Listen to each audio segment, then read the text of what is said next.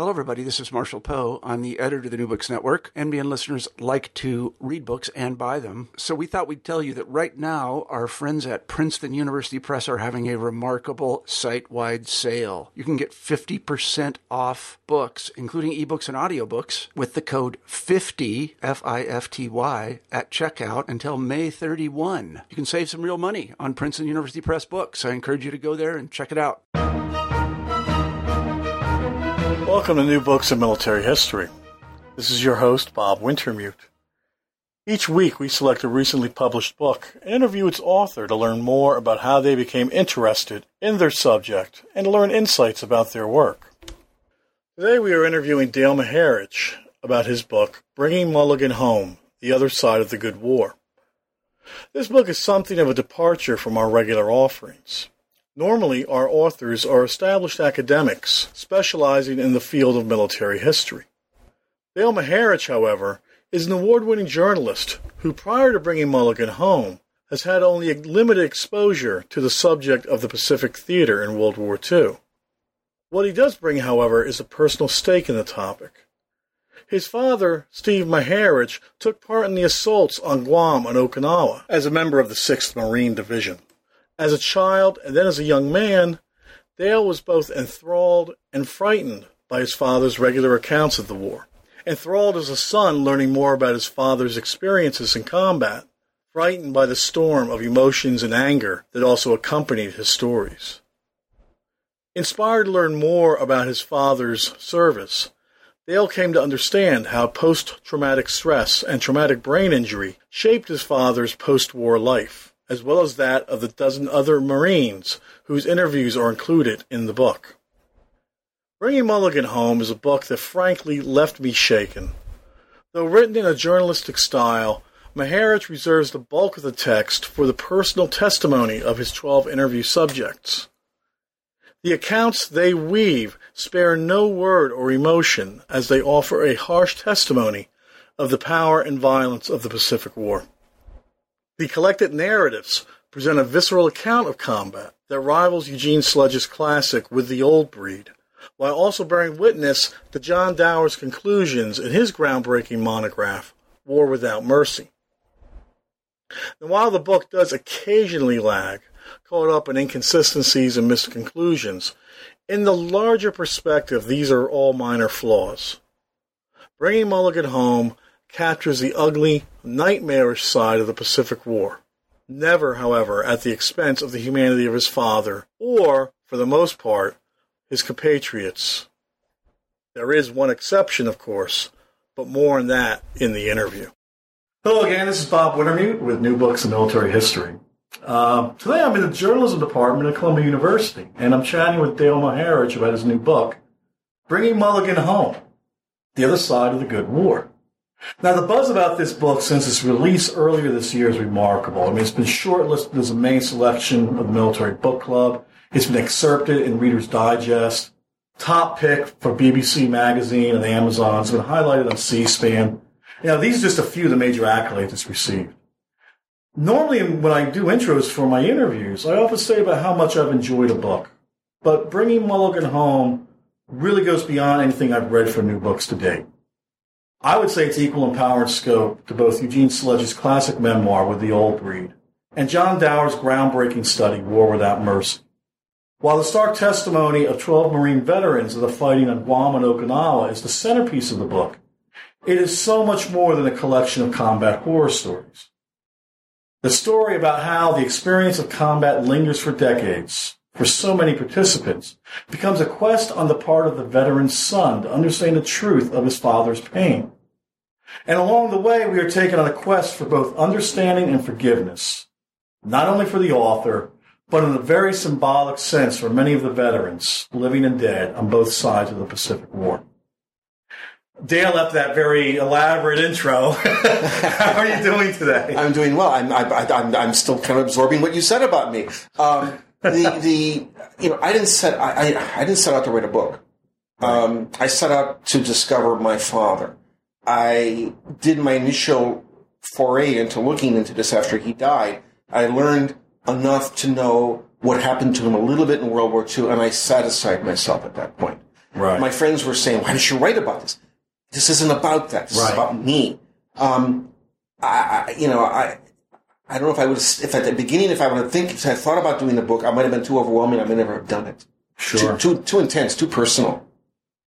Well, I mean, that's one thing that, you know, strikes me about it. I mean, from the very beginning. I mean, you, you stayed up front, even in the book, that, you know, this is, this is your family. I mean, this is, this is confronting family memories and family experiences.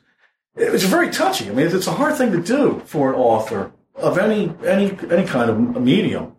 And, you know, you, then you go from there to the journey to the final trip to Okinawa, and there you have another epi- series of epiphanies. It, it makes this so different from those standard greatest generation tribute narratives. You know, you know, how- what drove you to take that step? Well, I wanted to learn about the mysterious man in the picture, of Mulligan. That was my initial quest. Uh, my dad had a picture of a, him and a buddy uh, from Guadalcanal. Uh, growing up, only once did he talk about the picture, but in the vaguest terms, and he, they said, they blame me, but I didn't kill him. I didn't kill him. And he died, and I didn't know who he was. Yeah. So I, that was a very simplistic quest. But as I dug in, I started finding these guys, and it was quite a quest. Uh, eventually, it became 12 years. I called, I put in the book hundreds of calls. It's countless thousands. I don't want to sound Wow. hyperbolic. Uh, I got the muster rolls from the unit, Yeah. and I wanted to, okay, I decided I'm going to find every guy who's alive. I'm going to talk to him. Right. who was in my dad's company. Right. This is this is sixty years after the war. This is, it started with six, it was 60 after, ended up being by the end, you know, almost 70 after. Um, and so I, I started talking to these guys and I realized something. Near the end, they were opening up. Uh, I realized my dad, if he'd lived a little longer, he was on, and he was on the road to opening Right. up. Something about getting near the end made these memories, uh, and it was okay to talk about Yeah. this further. It's, I realized I couldn't have gotten this 20 years before. Right. These guys wouldn't have talked right. um, some of the best interviews came from guys who were near death. Uh, in terms of they wanted to unload, they wanted to uh, understand what happened to them. Some of them, like Jim Lockridge, was extremely uh, self-reflective, right. uh, and so I, I, I, I was immediately gra- uh, taken in by this. And then concurrent with that, I grew up. My father had a lot of Japanese items in a trunk in our attic. I used to sneak up there when I was a kid Sure. and look at them. You know, any son Yeah. would. You know, we're all. You know, but I, I think any any male who has a father in the military understands what, what my motive. And I a passport and all these objects. And even as a tiny boy, I realized how valuable and intense they were. Mm-hmm. You know, kids will like destroy things. That we didn't do that. Our us Right. kids, it was like that was a sacred. This was almost like a sacred object. Yeah. Exactly. So uh, there was this passport. I wondered how my father killed this guy. Um, and it's only way you can get the passport, obviously, I, Yeah. I assumed. And there were other objects. And long story short, to complete the journey, I went to Okinawa and I found the families of these objects and repatriated them. And there were lots of surprises. We'll get into those maybe in a little Right. bit. But it was a, it was a, it was a, uh, and I wanted to understand the Japanese perspective on the war. Right. And again, I grew up with, you know, the, the binary vision of the war. And it's more complicated than that. A lot of these Japanese guys don't want to be in the war anymore, and my dad did. Sure. You know, I think we think, uh, in terms of history as this monolithic enemy who hates us. And, and they're all the same, no matter what war or what era. And, and especially with Japan, though. Right. And I found guys who were just like my dad. The last thing on earth they wanted to do would be shooting at people and killing people. right. Uh, so uh, you know, I humanized the the my father's demons in a lot of ways by going there. Well, that's part of, I guess, you know, the, the importance of confronting, you know, the past or confronting the demons in your past and, and trying to find peace. I wonder, you know, you mentioned about how so many uh, veterans are now talking about the war. I wonder, though, if it's a sense of they're comfortable in talking with you as a an external person, not in their family, but also somebody who has that link to their other family, their their wartime brethren. Yeah, it was interesting. I mean, unlike other journalistic projects where I've come in as the outsider, Mm-hmm. uh, I was an insider in terms of my dad was there with them, Right. and and I That knew gives them trust and, and Exactly. And I, you know, and I explained my dad had issues, and I didn't understand early on. I just one of my discoveries was my father had two extremely serious blast concussion injuries, or more, but at least two, Right. which probably caused him to be a little crazy. uh, according to the doctors I interviewed, his symptoms of rage were are, are common. TBI Exactly. related. Right. So uh, I, I didn't know any of this starting out, but but these guys did relate to me in that you know I knew they knew my father was troubled. Some of them knew they were troubled themselves, and and it was like they were helping me figure out my father, and they knew that they were doing that. Right. Uh, and so very intimate, more than any. I've done ten books. Nothing Yeah. like this. This is this was right in the mirror. And yet the, their spouses or their sons and daughters would come to you after and say, they never talk about it with me. Yes. They can't talk about it with me. Joe Joe Rossblock. I'm not. I sent him a book, and I've heard. I've, I actually. I just. I'm sending books to uh, uh, one of the guys in L.A. I just saw him two weeks ago when I was out in Los Angeles. So some of the guys have contacted me. We've talked more. Uh, Joe Rossblock, who at that last time I talked to him, still hadn't told his daughters about the war. Uh, he was very uh, at first hostile to me. Yeah. Uh, and then he opened up, and he wouldn't, but he would never meet with me. It was only a phone friendship. Many conversations over the years, hours, and sometimes we talk for two and three hours at a time. Sure. Confessional over the phone, almost like I'm grew up Catholic. You know, a little little screen between me and the priest. Yeah. Uh, uh, we both had that screen, and um, and he's he told me I was the first person he ever talked to anybody about the war with. So, of all the guys, all 29 that I found, he's the most still um, um, Guarded. guarded, coping with it, but on the phone, poured his soul out to me. Right. And he kept telling me, I don't know if I'm helping you. And I said, Joe, I said, you don't understand how much you're helping me. More than you think. I know my father. He was at the second blast concussion. He was, he carried Mr. Mulligan's body, uh, Right. uh, from that, that blast ex- on, on Okinawa. And so, um, you know, the power of that blast, what happened to Mr. Ross Block, my dad was right next to him. So, uh, you know, Joe doesn't still don't understand how much that has meant. It's as much a confessional for them. I mean, you're, you're offering them absolution in a way. In a weird way, for going to that Catholic thing that I, you know, I'm an ex-Catholic, but still, it's kind of like uh, one friend who read the early manuscript of the book, an editor friend, said, he says, Dale, this is like a this is like a group therapy session. Really. And I didn't think about it that way until that moment. But it really, yeah, I felt, and my journey of discovery, their journey of discovery over the years, uh, especially some of the more reflective guys like Mr. Lockridge, uh, uh, Fenton Grainert, Right. um, they were like, they were struggling to understand what the this meant. poet. Um, Oh, Mr. Lanciotti. yes. Joe Lanciotti, the poet. Uh, well, Joe, Joe had done his own journey. He was a, he's a writer as well. Well, Joe Lanciotti, I mean, he's even though he's a writer and he's confronted these issues, you still get the sense that he's not done confronting these No. issues. No. Joe wrote a self-published book called The Timid Marine about the verboten subject, cracking up in the battlefield. Yeah. 26,000 guys cracked up on Okinawa. No one talks No about one it. talks about. it. Joe talked about it. Uh, the book is stunning and this journey into his psyche of the, about why and how he cracked up.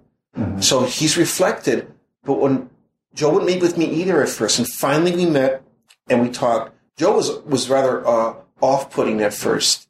He said, "So you're going through a midlife crisis." The very first time I talked to him, trying to figure out. I said, "Yeah, I, I guess you got me on that." He said, "Well, read my book and maybe we'll talk." Uh, so you know, uh, I read his book, and then we finally connected. We talked, we met, and absolutely, Joe is the demons are screaming at him. Right. He said, he said, I s- talk about seeing the brains of the Japanese soldier run over by a tank. He's, I'll probably have that on my deathbed. You don't, you don't get over this stuff. No. That's the thing that the myth of the World War II generations, they came back, they got over it. No, no, no, no, no, no. They didn't get over it. Well, another another mythology too is the idea that the World War II veterans all came back to parades, and really the only parades there were were for the big generals and for the guys who were here. The guys from Germany, the guys from the Pacific, they came back over years. Exactly. Your dad didn't come back in 1945. He came back, he came back in 46. And there was no parade for him. He comes home to the south side of Cleveland. This old Russian woman, Starababa, we called them, uh, Russian immigrants. She comes up to him and she spat at his feet. And she said, the good ones died over there. You know, we think about the, Viet, the Vietnam guys getting, the myth of them being spat on. My dad was spat on. You know? He was drunk for four years, drunk out of his mind. one of the haunting things in my research is I dug into who died when because I was I was going through the muster rolls. Sure. A significant number died before 1950. Yes. When I dug in deeper, they drunk themselves to death. Cirrhosis, suicide, alcohol related deaths. And and then I, since the book has come out, I'm hearing from the, the sons and daughters. And last week I had an email from a woman whose father killed himself in 1961. He had screaming nightmares. He couldn't take it anymore and he killed himself. Another woman wrote to me a few days later and said her father, um, uh, uh, she found out after he died, had a lobotomy because he was afraid he was going to hurt his family because of Voluntary lobotomy. voluntary lobotomy. So here I thought my dad and we had issues. It's a parade of horror. And actually, I'm hearing from some Vietnam guys who, talking to the World War II guys as they got older, realized Vietnam and the Pacific battles were very similar. Yes. Yes.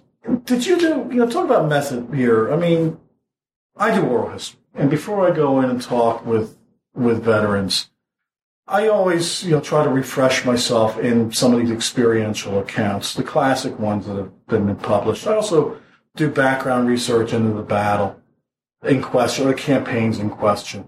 What kind of prep work did you do going into these? Wow. I tried to read as much as possible, but you know, the literature on the Pacific Very scant. extremely skinny. I was shocked how skinny. Uh, somebody, I forget who, said there's only 15% of the material in the war went to the Pacific Theater, Right. and the proportion of literature is about the same. And so to learn to look at battle strategy and and and what was going on, Nimitz. There's nothing critical of Nimitz out there. The- he needs a good bi- biography, actually. You're right. there's It's a, overdue. if there's a written record. Now MacArthur was was crazy and all over the map, and he changed his positions on things. I mean, but he had many. His memoir was very interesting to me. So I I drew on MacArthur's memoir. I drew on um, uh, uh, William yeah, Manchester's. Goodbye Darkness. You know, book with flaws, but one of the better books that I found that really got into some of the dark psychological stuff that happened to guys. Manchester reflecting on his own experience. Some later book, Dower's book was invaluable to me. Um, uh, then there was a book published, and I'm forgetting the, the, the, the Spies for Nimitz by, um, I'm forgetting the author's name now. And it was, it was the only book that really looked at, and there was some critical study of the bad intelligence, Right. which was stunningly horrible. Uh, he wrote, I forget the author's name, in Spies for Nimitz, he wrote that the, um, the Iwo Jima, they, they transferred out all the photo analysts just before Iwo Jima, and they didn't know how to read the, the aerials. So we go into Iwo Jima, and of course, everyone knows that Iwo Jima was just a nightmare. And then the same mistake was made again in Okinawa. Well, in Okinawa, too, you have the issue of, of a dual branch command as well, with the Army uh, and the Marines serving together. But more, more tellingly, uh, the commander of the, of the expedition, Simon Bolivar Buckner, has questions about his suitability for leadership. Oh, exactly, exactly. And and Nimitz's battle plan and what they didn't know and the under, you know, the Marines even then wanted a three to four to one ratio when they landed at an island. It wasn't even two to one. Right. Uh, and so on and on and on. You can look at the, you know, the, so I, I wanted to understand all of that. But the more I read, the more I studied, the less I knew. No. And I tried to get into West Point to see how the battle is, is, is, is taught there. And they wouldn't let me, they wouldn't talk to me. Interesting. One thing about this book is it's not political. Right. I mean, how the battle is fought, we can debate. But politics, that I never asked. I don't care. It wasn't my issue. Um, I just wanted to understand how and why decisions were made. Well, in a way, it's microhistory, you know, in the most personal sense, of course, because you're talking about your father's experiences and what did what the war did to your father. But then it goes by extension to what it did to each of the men that were with your father or knew your father. And then it grows into something different, which we'll come to in a bit when, when we begin talking about Kennedy and Okinawa. Um, but really, it is a microhistory. And Yeah. perhaps on such a level that many historians, professional historians, or military professionals may steer, stay clear of or may not want to confront directly.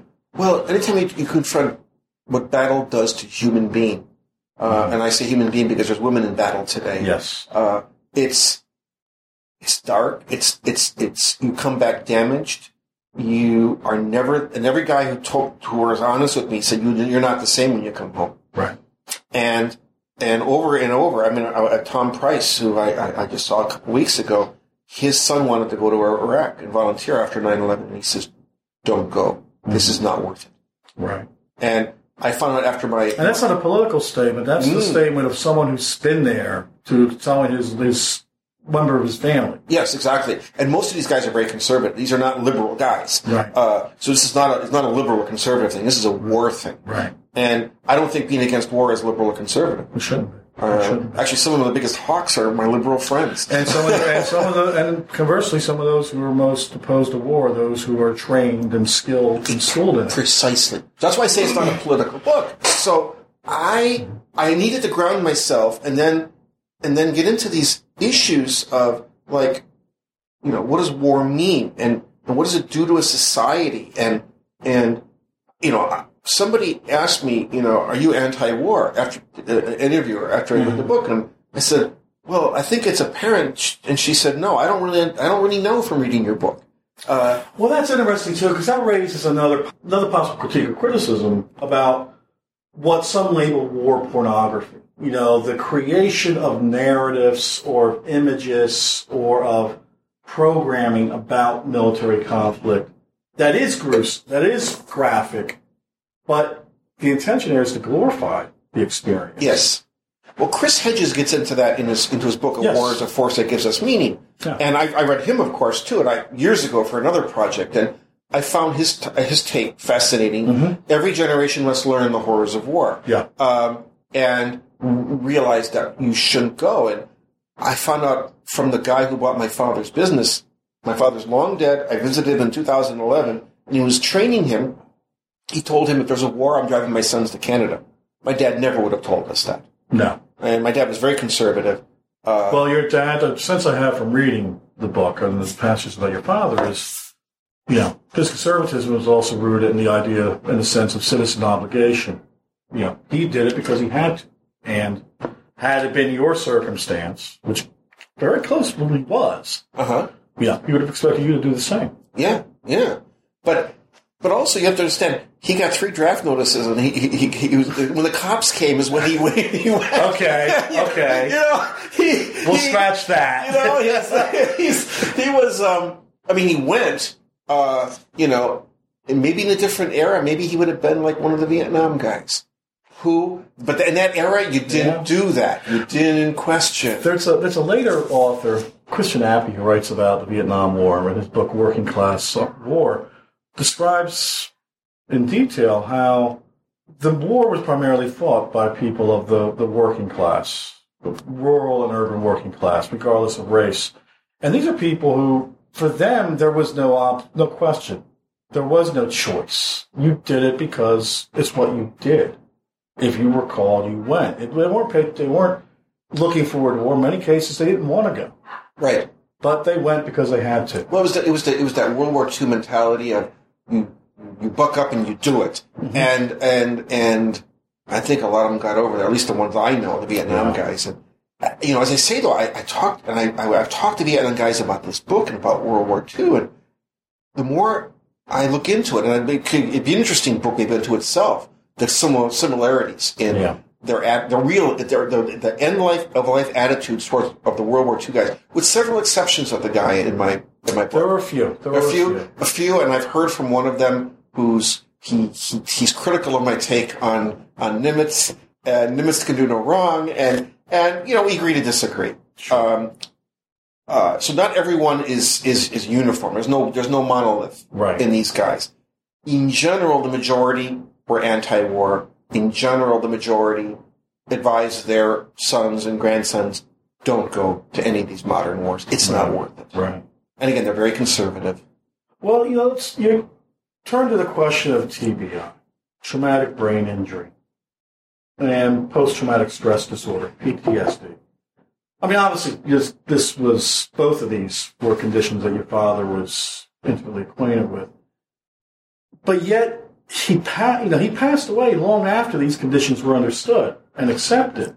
Still, But did he he he rejected it? well, TBI, I didn't know about TBI until I got deep into this research. he knew about PTSD and he was like, get over it. Ah, you get over it. I mean, I, many a time he would say that. These Vietnam guys, just get over it. Yeah. You know, move on. It was the past. Forget about it.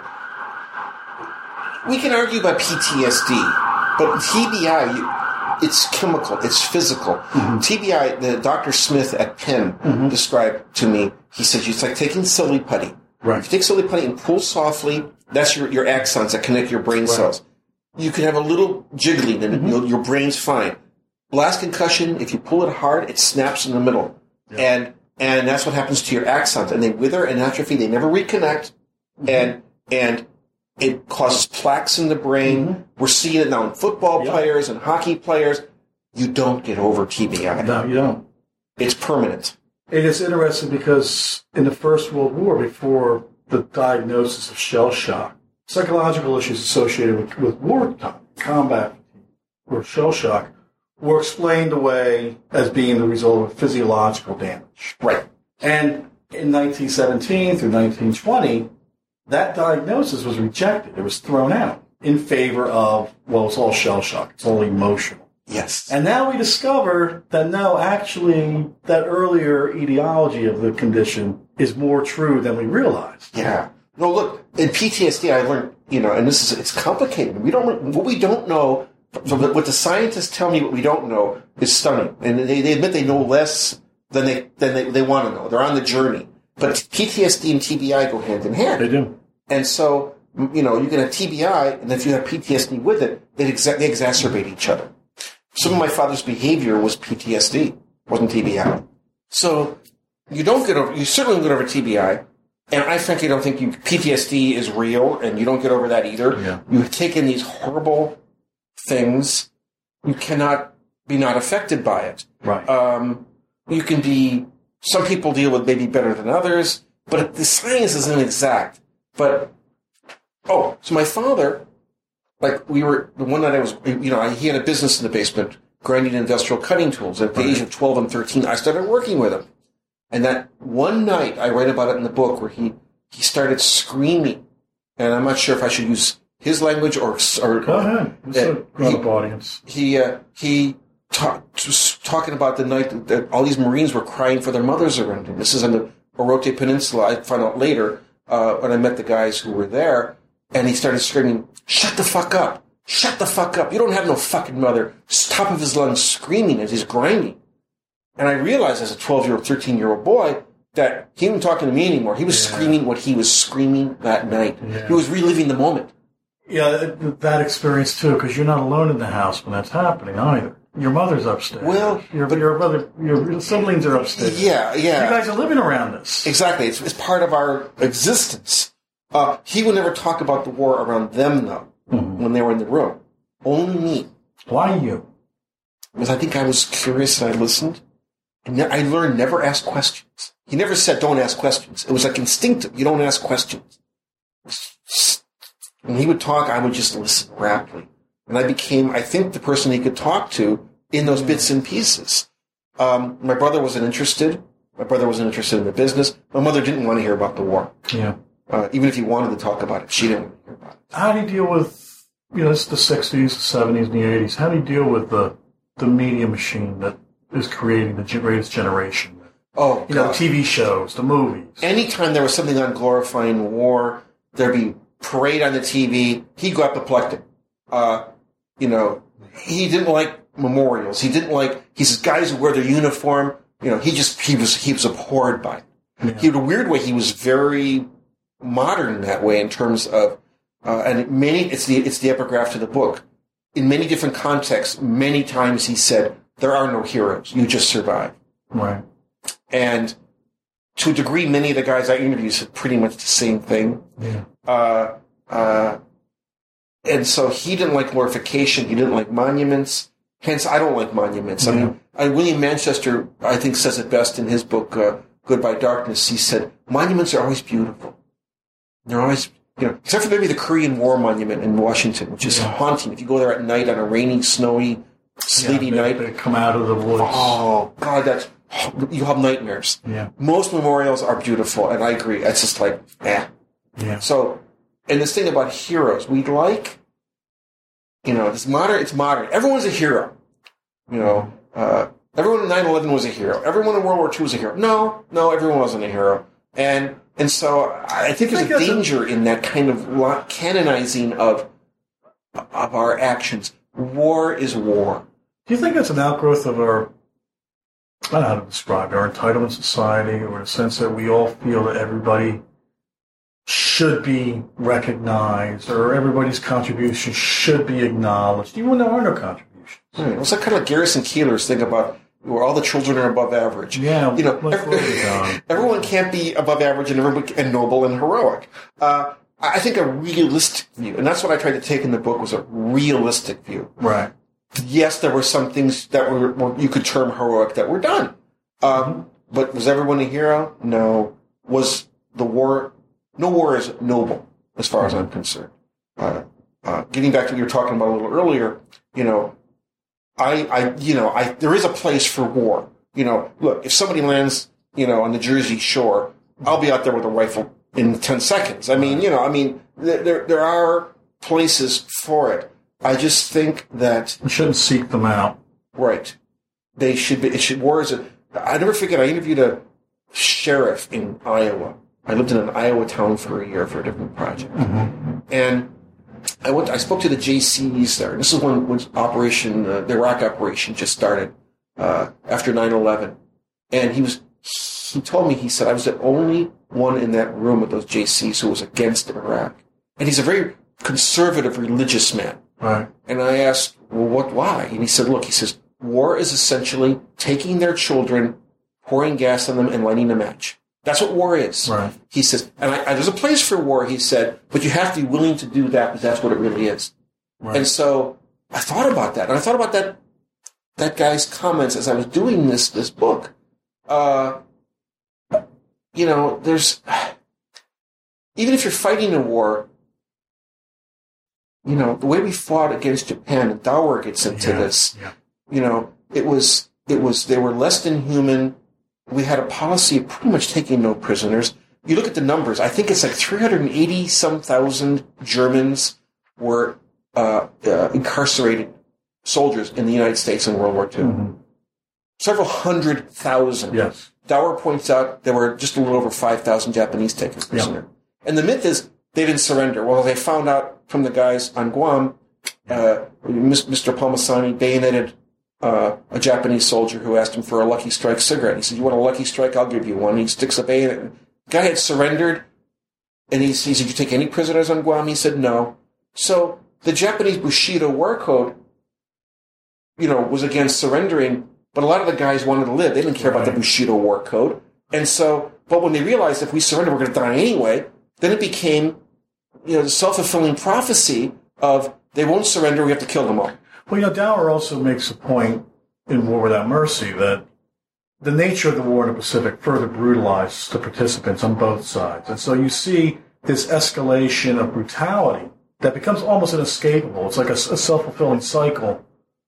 Following a landing, the bitter resistance, the brutal resistance, and which becomes even more effective as the war goes on. As the Japanese give up the bayonet charges of Guam, and adopt the in-depth tunnel fighting of Okinawa produces even greater acts of savagery, and it, it just it feeds off itself. Exactly. It escalated, and and you know, I wonder, you know, you know, when I get into MacArthur saying go around the islands, oh, is, oh, it's an island. Uh, Okinawa by uh, spring of '45 was cut off by air and sea. I mean, the Yamato, the ship Yamato. Yamato, excuse me, uh, was steaming south. They didn't have a chance against our It was a aircraft. suicide journey. Yeah. Stupid, you know. And so they're cut off. Go around them. You know, take an island nearby, make an airfield. That wasn't the mentality. And I, I would like to see the book on Nimitz's thought process. Mm-hmm. Uh, Well, in Nimitz's case too, I mean, he's responding to strategic directives that are given him exactly. as well. So he's, he's given the task of uh, carrying out or completing the directives given him, which were, as we move closer to the end of the war, bring what we had done to Germany against Japan. Yes. i.e., bring strategic bombing to bear and see if, what that will do. I didn't sleep while doing this book. Um, it's not only hearing the stories of these guys. These guys were within dozens of feet or less to my to my father, and realizing my father had gone through this horror, and and I I always you know thought about he was so messed up. I thought as a boy, but now as I'm doing the project, I realize it's amazing he was as normal as he was, Yeah. given what he Yeah. that happened to him. My dad was actually uh, a pretty amazing guy to be as normal as he was in the face of the traumatic brain injury and everything that he saw. So, uh, you know, I, I, I had this, you know, I don't believe in the psychobabble term closure. That doesn't exist. But understanding of my father was just an amazing journey. And I think for a lot of the kids of the guys who were like involved, I want to ask about that. Yeah. for them Yeah. too. Yeah, because My- it's it's not just about the the PTSD. It's not just about the individual who's afflicted with it. It's also people that live around that, Yes. experience that. and like Mr. Grahnert's kids, Jim in particular, and, and, and Wesley, they they they were wrapped, and, and, and Mr. Grahnert's memory and descriptions got more vivid each visit. And I remember one time that was the last visit. That Jim uh, uh, Fenton was talking about having nightmares about the war and thinking about the war, and, and it was cinematic, and it wasn't re- it wasn't false memory. He was telling me things other guys had told me. The same. So it was clearly he was sharpening as he got near the end of his life. He was probably about the last time I saw him, he was about maybe eight nine months before he died. Right. And so I, I kind of got worried. I went to Jim, the son. I said, Jim, I said, is this bad for me to keep talking? He says, no, no, no, no. He says, this is the best thing for all of us. Because they grew up with the same kind of deal I grew up with. Fenton was understanding himself. Uh, uh, the sons were understanding themselves. With Mr. Lockridge, now, the chapter on Mr. Lockridge is pretty rough. It is. He talks about carving gold teeth out of cadavers, Japanese cadavers, glee- gleefully shooting Japanese soldiers in the stomach so they would die slower. But he's repentant. He Right. he he basically was confessing to me, and the second visit in particular, he said, "And that was a chicken shit thing to do. You know, the guy's dead. Let him be." I mean, so he was analyzing his own life and his context in it. I actually, you know, despite what that sounds like, I liked Jim Mhm. because he was he was able to to dissect himself and see himself from afar and say, "What the hell did I become?" Yeah. And and so anyway, he dies, and I put all that in there, and also about his, you know, sex with multiple women, you know, in very graphic language. Uh, and I thought, oh my god, you know, Melanie, his daughter, Melody, his daughter, you know, like, oh geez, you know. And uh, I, I talked to her on the phone uh, about a, two months ago, just when the book came out, Mhm. and she was just so happy with the chapter. She says, Dale, you helped my father get the poison out of his system. Yeah. And so instead of being like a, you know, horrified by her father, it, it was like redemptive. It was very redemptive, all this work. Yeah. And so uh, getting to know the kids of the, of the, uh, of the, of these, of these guys was just as important as getting to know the guys Yeah. because war affected all of our families. Yeah. We grew up, we basically, World War continued in many of these households after, the aftermath of the war. Yeah. Wars don't end when the shooting stops, as I write. You know, after your father's death, what gets us going, according to, to your own words, you know, you, you're you're looking to identify your father, find out who the ghosts are, and you center on Herman Mulligan as as as the chief ghost. But then you get sidetracked almost immediately into your search when you talk to George Popovich. You want to describe that, or can can you comment on that? Well, Mulligan, I, I, quickly learned uh, that my dad was out of the company after Sugarloaf Hill in Okinawa, blast concussion. Uh, a lot of the guys were taken out, Yeah, and and I interviewed, and he's put back in, and they're east of Naha. And my dad's squad leader at this point. He's a BAR man, right. and I, I don't. Nobody who's this is the thing about blast concussions. Anybody who's at any of these blast concussions, the memory is gone. So it's fragmented. It's pieces. Uh, but the mosaic that I put together is Mulligan throws a grenade into this burial tomb. It's full of about estimated two thousand pounds of Japanese munitions, Mm. and it went up like a volcano. Jim Lockridge Yeah. told me, and a piece of the roof comes down on Mulligan. Now, Mulligan was his, his, his body's listed as not recovered. Joe Rosbach carried Mulligan's body that day. Right. what I think happened, my dad, my dad felt guilty. One of two things happened. My dad was squad leader, and he ordered Mulligan to throw the grenade into the tomb. Right. Uh, my dad always said, I fucked up, but they made me sergeant anyway. Yeah. And there were orders, don't mess with those tombs. Right. But in battle, as you know, Well, orders they're, don't. they're, they're, you know, potentially a great site for an ambush. They can make a good pillbox. Oh, there was Yeah. machine gunners on that ridge. I mean, Yeah. I mean, it wasn't. There was there was a threat, and orders don't always get around. So every guy I talked to said nobody blamed your dad, Mm-hmm. but so he ordered Mulligan to throw the grenade, and or he took off his dog tags to stop the bleeding. I found out that Mulligan was a hemophiliac Oh. from some of the guys. Ah. So um, Mulligan's carted off, and his body's buried. I believe is unknown at the punch bowl. Right. So I, I answered that question pretty fast.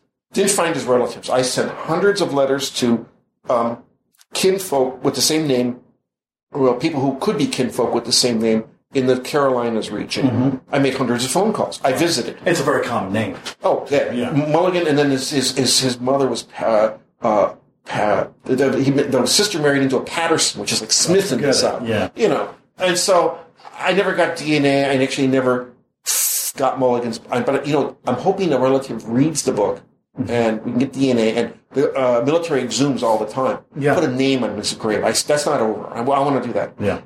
But this, as you say, it became a bigger quest. What did this war mean to my family, me, my family, the men's families, and then a larger question to our country? You know, part of the, I mean, the 50s and 60s are a reaction to all of that stuff, I feel. Yeah. Uh, and so, And, and in a way, so too are the 80s and the 90s, where we try to revalidate yes. the war years, too. Exactly. We, you know, yeah, exactly. So we're living, you know, we've been living in, in context with this, with this, this war. Uh, you know, my dad was messed up. No one acknowledged it. Uh, uh, just acknowledging the fact that these guys had TBI, PTSD, and issues, I think is real important for our culture. Right. But what I'm, I'm thinking, too, is when, you know, the, the context of the quest becomes almost a search for justice. Yes. Well, there was the case of Mr. Kennedy. I grew up, my dad would grind in the basement, and I would hear about this guy, Kennedy. Park Avenue, New York City, money. But he raped a woman on Okinawa. And my dad, my dad was always, um, I wouldn't call him a feminist, but he was, my sister was going to go to college, and his brothers and family, women don't go to college, they're going to get married, don't. My dad, he would always get upset when he told me when like a woman would come into the shop. He worked at Cleveland Twist Drill, and these guys would whistle. He he was a very pro woman guy. Right. So he was Very old school in that regard. in a way, yeah, Yeah. very very gentlemanly, genteel kind of. Yeah. But you don't you don't do that to women. Right. And and so he was abhorred the rape, but he he worshipped the money, and he wanted to have position. And to him, Kennedy was making it in America, even though he was a asshole for raping the woman. So it was a, it was a love hate with this guy. Yeah, yeah. I mean, I can also see, too, like an ironic, like, detachment where here's this guy with all the money, this guy had everything, and look what he is. You know, that's what he is. And almost Yeah. like a disdain for him. Yeah, it's, it's a weird. And then I started meeting the guys and hearing everyone who was in that company knew Kennedy raped that woman. I heard it over and over and over. And so I go up to see Fenton Grahnert. And Grahnert, in great detail, tells about the rape, but also it was a rape. He wasn't there, but the guys went up. A guy named Magliario. There's a bunch of guys, Yeah. but Kennedy, Kennedy was sadistic. He had a 38 pistol. The woman took it and tried to kill herself, but he'd unloaded it. I mean, he was a psychopath. So within a week of the rape, Kennedy, Grahnert, this guy, Carp, not Carpenter, uh, and I forget the guy's name. He's in his 40s. He's an old man. You know, these guys in their 20s, although Fenton Grahnert had a one and a half year old daughter at home, even though he was like 22 or whatever. Yeah. Uh, they're guarding this relay station on North Okinawa, and they had orders. Anything that moves, shoot in the night. It doesn't stop. So they order a halt. There's, there, the movement continues. They open up with the with the light. I think it was the 30 caliber, uh, and suddenly they hear baby cry. They realize these weren't soldiers. Civilians. So the older guy stayed. Grahnert runs down, and there's a man and a woman with a baby strapped to each of their backs. Man and woman are dead. Babies are alive. One baby's arm was dangling by a thread. And Kennedy materializes next to him. And Grahnert says, we got to take these little fellows up to the, to the corpsman and get, them, get them help. And Kennedy says, the hell we will. We'll be fighting their children. You know, you know, we're not going to, you know, we got to, you got to shoot them. Who's to shoot these babies? I will. No, you won't. And he pulls the gun and threatens Fenton. I'll shoot. You try to stop me, I'll shoot you. And he shoots both babies. And Fenton Grahnert, 65 years later, was crying like a baby as he told this story. So, this Kennedy guy was this, I hadn't tried to look for him. And it was like a black hole I wrote into Quest. It was like, he was such a dark sounding character. Well, I started calling around. Long story short, I call this Kennedy. I said, is this Mr. Kennedy who was in Okinawa? Yes. I said my name, Dale Maharidge. He said, Steve, he was five nine. Starts going off about my dad. Yeah. And suddenly, who is this? How'd you get my number? You know, blah, blah. I never answered his phone, had bad legs. You know, I don't remember anything. So I said, I said, well, you know, I'm trying to find out about Mr. Mulligan, what happened. I don't remember anybody. Well, let me send you the picture. You know, Cosby posted. You send it, but I don't, I, you know, I don't know. So he basically hang up. It was a very short call. Yeah. I send the picture. Two weeks later, I call, and it was like, Dale, buddy, come on, uh, come, why don't you come visit? What I said in the letter was I talked to 29 guys, 20 some guys from the company, and didn't say anything about, of course, about the rape or the Right. baby killing. But he knew that by my talking to that many guys, I knew about the rape. He figured the bus was coming down. So we buried my mom and my dad at Arlington. I drove into the mountains, just very remote gravel road. Uh, he lives in a cabin way back in the woods. And I, this is like, I've been a journalist for 30 some years. I've covered a couple of wars. This is the hairiest interview. So en route, I call Fenton Grahnert. Right. And they said, You're not going to believe who I'm going to go see. And I said, Kennedy. He was, he got really scared. He says, Take a gun. Take a gun. He was terrified of Kennedy still. So there's a shock in the woods. And I walk up and there's a screen door and I knock and his voice says, Get in here. And I open the door is. And there's a bed, tight sheeted bed with a revolver holster, empty of the revolver. Teddy bears weirdly on the walls. Very Huh. incongruous. I walk down this long hall, and there's this man, looks like Elmer Fudd, sitting in a chair with both hands under a blanket over him. And on the couch next to him is a pistol holster with the pistol missing. And I, showing no fear, even though I had fear, I said, Mr. Kennedy, it's great to meet you. I've heard about you since I was about eight years old. He- one hand emerged and we shook hands, and in three hours, the left, the other hand never came out. And he talked about, right here's Colt Python, you know? And uh, it was very tenuous interview. Um, about an hour in, I said, I, we were talking about, my, they made they made hooch on Guadalcanal. Yeah. My dad stole the raisins. We talk about you know the the the, the raisin jack, the the whiskey they the booze they made, the, the and and oh something else, and his the, the temperature went down in the room, and he was. I told my students, don't shut up. So I said something happened in Okinawa. Yeah, with two women. I said that's what I heard, and I just nothing. He Yeah. stare, we staring contest, and I said. Did, he said, did something bad to him. I said, that's what I hear. And then two guys, two guys. I said, that's what I hear. I said, you know who they were? And he said, nah. I mean, he wasn't going to go. And the long story short is Kennedy pathetic. I wish my dad could have seen him. Absolutely pathetic. He was a psychopath. He, maybe he's agonizing and I don't know it. Maybe he sleeps well at night. He says hey, he goes to bed at 5 a.m. He never goes to bed at night. And part of me is I wish he would just opened up. And part of me, I didn't expect any more out of him. It's interesting for me as an oral historian reading that and then Yeah. having you tell the account. Uh, and that's why I was, I was prompting you to tell was as an oral historian, you know, we, we come across not narratives like that, but it's always when there's, there's areas perhaps that your subject doesn't want to go to. Right. And the dilemma is, do you go down that road? Or do you allow them that privacy or an anonymity? I'm a relatively brave reporter. person. Well, that may be the distinction because you also have the journalist background rather than being a historian. Of Exactly. But I was mindful of those those empty uh, weapon holsters. Oh, I bet you were. And I wanted to say, look, Mr. Kennedy, I know you raped that woman. Don't bullshit me. I'm not that brave. Yeah. You know, if you were in a public place, I might have. But if he thought the bust was coming down, what he doesn't understand is, at that point, there was a statute of limitations on rape. Now, the baby killing is a different issue, Yeah. but he couldn't be prosecuted for it. Not uh, But I, I didn't push it. no, that was but the, The, the babies, others- you could argue. uh, You know, uh, uh, uh, Carl Brothers told me, he said, we weren't even able to get treated. Who would have taken care of those babies? Let's take the babies out of the equation. The rape was heinous. Right. You got to wonder in, in this case, was it, did the war trigger that in Kennedy or did he have it in him to begin with? I wonder about that. And, you know, he's from privilege. He didn't have to go to war. He volunteered. He went down to Times Square and volunteered. Well, a, A lot of guys war. As I did. said, a different war. But, yeah. but he told me I wanted the bayoneted jab. And that tells me, and I think every war attracts psychopaths. And I've talked to, Well, there's a, you know, in, in defense of that, I mean, there's, there's been a lot of narratives, a lot of interviews, a lot of, a lot of testimony, people saying, in the midst of, of the Pearl Harbor fervor or the, the, the rush to war.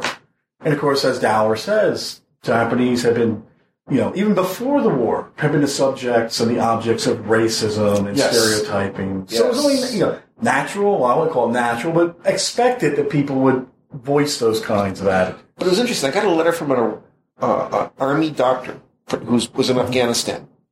And he read the book. Right, I read it twice, Dale. I'm recommended it to my patients. right. recommend it to my colleagues. We had this email exchange, you know, 1,500 word emails back and forth. Some really intense conversations via email. He's, he's, he's, I don't want to say where he's based now because he, he gets It's not relevant. Yeah, it's not But relevant. yeah. he said, Dale, we have psychopaths here too. oh, yes. So I think every war, Oh, yes. you know, we don't know who they are, but every war attracts certain type of person who they have license to do whatever they want. And I think, I think, I think I'm on a shrink. I can't get inside Kennedy's head. I think he, I think he was one of those guys. He, he really enjoyed it. Yeah, I've got to ask, you know, being so close to this father's story, it's your story, but you're also a professional journalist. Did you feel at any time that there were any special challenges or perhaps conflicts in working on this project or bringing it to where it went? They were very internal. Um, I think if my father could materialize in this room, he would say, "Oh, just forget, you know, forget, leave it alone." Yeah. Secretly, he'd be going right on because Yeah. my father was powerless against a lot of crap, Yeah. and I was able, in the book. I was able to uh, look at a lot of the crap that was arrayed against him, and I think he would be proud that I was doing that. Mhm. My mother is rolling in her grave.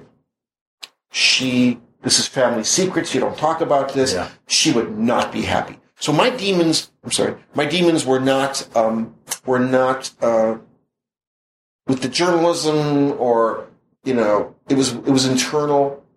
As I said, I was worried about talking to these guys and triggering memories, but they themselves and their children said, no, no, that's not an issue. Yeah. Don't, I, I, I checked myself on that. I didn't want to, I didn't want to be like with, Mr. Rosbach. Initially, he said, Yeah. don't use my name.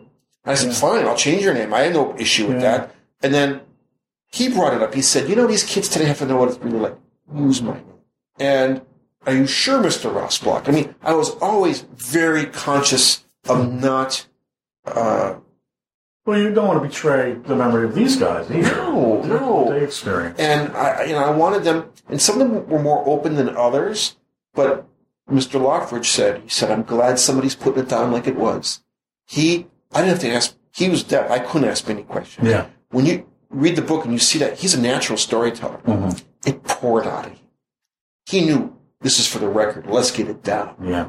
And and so uh, you know, I wanted to honor that. And Yeah. and you know, the last thing Lockridge wanted was me to whitewash it. Right. He would be pissed off at me if I'd whitewashed it. So it's all there. And his daughter obviously is of the same blood. She she feels the same way. Um, so I didn't have issues with that. I mean, I dealt with it as I went. It was more personal. You know, I read the the Wall Street Journal review that um, was rather critical. Um, I'm not going to ask you to rebut it or you know to do anything with it, but I, he does raise a question. I think that that is a fair question about issues of moral proportionality, about how we contextualize the savagery of the war from the American perspective and not acknowledge or not deal with the very real question of Japanese atrocity, Japanese culpability. Now, I'm not, I'm not asking you to, to, to rebut that, but I mean, is, or, or, or to, to defend yourself. But, um, you know, is there, is there something that we should be aware of as we strive to understand the war that You know- we don't get from standard narratives? Well, standard narrative is Japan attacked us out of the blue. We were minding our own business, and they just attacked us. And oh, you know, we have to we have to go fight them. If you look at history, uh, which I'll get into in a minute, but I was good friends with Iris Chang, who did the rape in Nanking. Right. Uh, as she was doing the research, her grandparents were in Nanking, and Yeah. she was doing the research for that book. Traumatic, and the Japanese were brutal.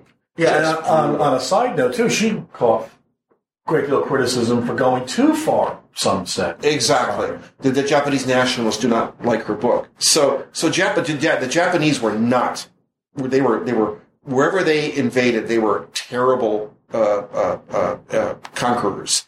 Uh, so, but having said that, look at the history. Why did Japan attack us? It goes back to 1853 when Commodore Perry blasted his way into Tokyo Harbor and said, "You will trade with us." The Japanese resented it. He went to Okinawa and pi- pillaged, basically. Right. Uh, you will trade with us, and they were resentful. Resentful, but also over time, I'm not going to say grateful, but accepting of it because it brings them into the 20th Well, century. what happened was they militarized. They didn't want that to happen again. So, in a large way, Mm-hmm. we built the Japanese military by the invade by Commodore Perry going. and subsequent events along the way. Exactly. So, you know, we're part of their militarization, and the the reason they they got justified the militarization. We don't want to be told what to do by these guys again, but they did bring it. And, and, the, and the Japanese nationalists, of course, you're right, Right. loved it. Okay, now you know they're they're ascendant in Japan, and at the same time, we had Japanese exclusion here Yeah. uh, in the 20s. Before that, the most critical point is war with Spain. The ginned up war with Spain. We now know that the Maine probably wasn't sunk by the, Right. the Spanish. Right. Uh, but we, you know, Teddy Roosevelt charges up the hill. We build our empire. Now, war with Spain, we got Cuba and Puerto Rico, but we also took The Guam and the Philippines. Right. And the Japanese were righteously angry. They were an empire. We were an empire. We basically, this empire came in their backyard and took what they saw as their sphere of influence. Um, of course, after we take the Philippines, there's the bloody uh, revolt against the Americans. Uh, and we crushed it with horrible. Uh, we burned whole villages. It was, it was, we were as bad as the Japanese. Uh, there's a- No, I, I, again, as a historian, I wouldn't quite go that far. Well, But- if you look at some of the, I forget the general. My friend Gregg Jones just did a book. Did you see his book on uh, the, the, about, about the? I haven't seen that, but I've interviewed David Silbey, who's also written about the Philippine insurrection, and acknowledges that there were atrocities, that there was violence. Um, but it's not a question of debating whose book yeah, is right or yeah, wrong. yeah. Who's, who's the war? Yeah, Yeah, the- you know, yeah. maybe we weren't by degrees. We weren't as bad as the Japanese, but we were not nice. And Grant many, you, I'll grant that, many, many died. Uh, and of course, we prevailed and crushed the rebellion. Mm-hmm. Uh, Guam was not. Guam just pretty much was Oh, just falling Guam, our sphere, our sphere of influence. So we were an imperial power in the Japanese backyard. Yes. And what people forget is it was supposed to be simultaneous. It was actually 12 hours apart. Bombing of Pearl Harbor, they also bombed Subic Mm-hmm. uh, in the Philippines. Uh, there was a miscommunication. It was bad weather. 12 hours later, they're bombing. And Clark Air Force Base, Exactly. and the landings follow. They, they wanted the Philippines.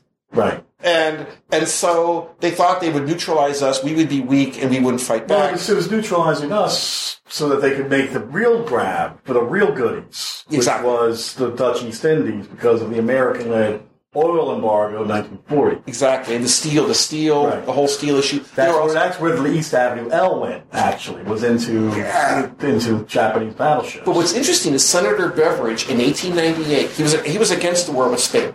And he predicted Japan will attack us someday for this. yes. Um, and it came to pass. So there's a prehistory. Was Japan right? No. But were we absolutely right?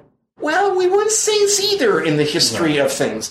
So, but when you start raising those questions, it it really scares some people. Not just Well, it's the same. It's the same response, perhaps, as some have to the bombing of German cities. Was it morally proportionate to the evils the Germans have done? And Many will argue it's a moot question. Others will say, "Well, yes, it's not more proportionate." Exactly. And and so but there's but, my point is is even preceding those questions is is why do wars happen? And and you know, we weren't saints in the matter, is what I'm saying. We we sowed some of the seeds. And Japan, the military, horrible. I mean, I have no again, I don't like nationalists of any stripe. Um, but it wasn't it wasn't black and white. It wasn't like we're the white horse, they're the black horse, and and and we, we do no wrong. So you know, so in history you have cause and effect, and I think it's good to be aware of that, and then that's why it's important. That's why Dower's book is important. Right. That's why I touched on it a little bit, very little in this book. This book wasn't meant to be an argument. It's not that kind of book, I would argue. yeah, yeah, To take the words from your mouth, it's, it's not that kind of book where there is a room for blame or Right, but I think it's something I, I wanted to contextualize uh, in terms of touching on it and touching on some of the backs, just a little bit of the backstory. And I would do it again. Now, others have also not liked it, but I think as a writer, as a journalist, as a I try to get at truths in my work. There is no absolute truth, as you know, but I think if I just cut all that out in the backstory, it's kind of miss, it's missing something. Well, it becomes a collection of wartime horror stories, Yeah. really, without that. Like I said at the start of the interview, you know, the value for me as a historian is looking at it and saying, okay, this is a thumb in the eye of the greatest generation mythology. Not a one, not one that's, that's done out of malice, but it's a necessary corrective. Well, it's not a thumb in the eye. I won't go that far. It's a, it's, it's, it's I think it's a realistic portrayal mm-hmm. of to our de- to our detriment, to the danger of our, what we do in the future. When you glamorize any war, Yeah. you're treading on da- on bad ground. And I, not all the guys would agree, but many of the guys would agree with that statement. My dad would agree with that statement. Right. That's why he would always say there are no heroes. Don't make this into something glorious and Yeah. grand. It was shit. So anyway, so I, you know, I wasn't, I, I you know, I, I love the, except for Kennedy, I love these guys, and I have a, a heightened awareness and respect for veterans. Caring for veterans is not a political issue. I don't care if you're left, right, or center. Right. We got to take care of these men and women. Yeah. There's no if, ends, or buts about that. And so I take issue with people who, certain people who say I'm anti-veteran. Several conservatives on my Facebook page commented about your book's not anti-veteran. Mm-hmm. It's the opposite. Yeah. This is pro-veteran. This is pro-human. Uh, it's a pro-human book. Yeah. Well, it's a very humanistic book, I think. And, and some may disagree with that description. But you're taking, you know, this is the crucible of, of abject horror. I mean, this is the ninth, I mean, the eighth, seventh, eighth, ninth centuries of hell. Yeah. And you're taking people who had been through this crucible and giving them a chance to open up and, you know, really just you know, heal their souls. Yes. That's that's really what that was my goal. That you asked earlier about it went from Mulligan to something else. It became that group therapy session.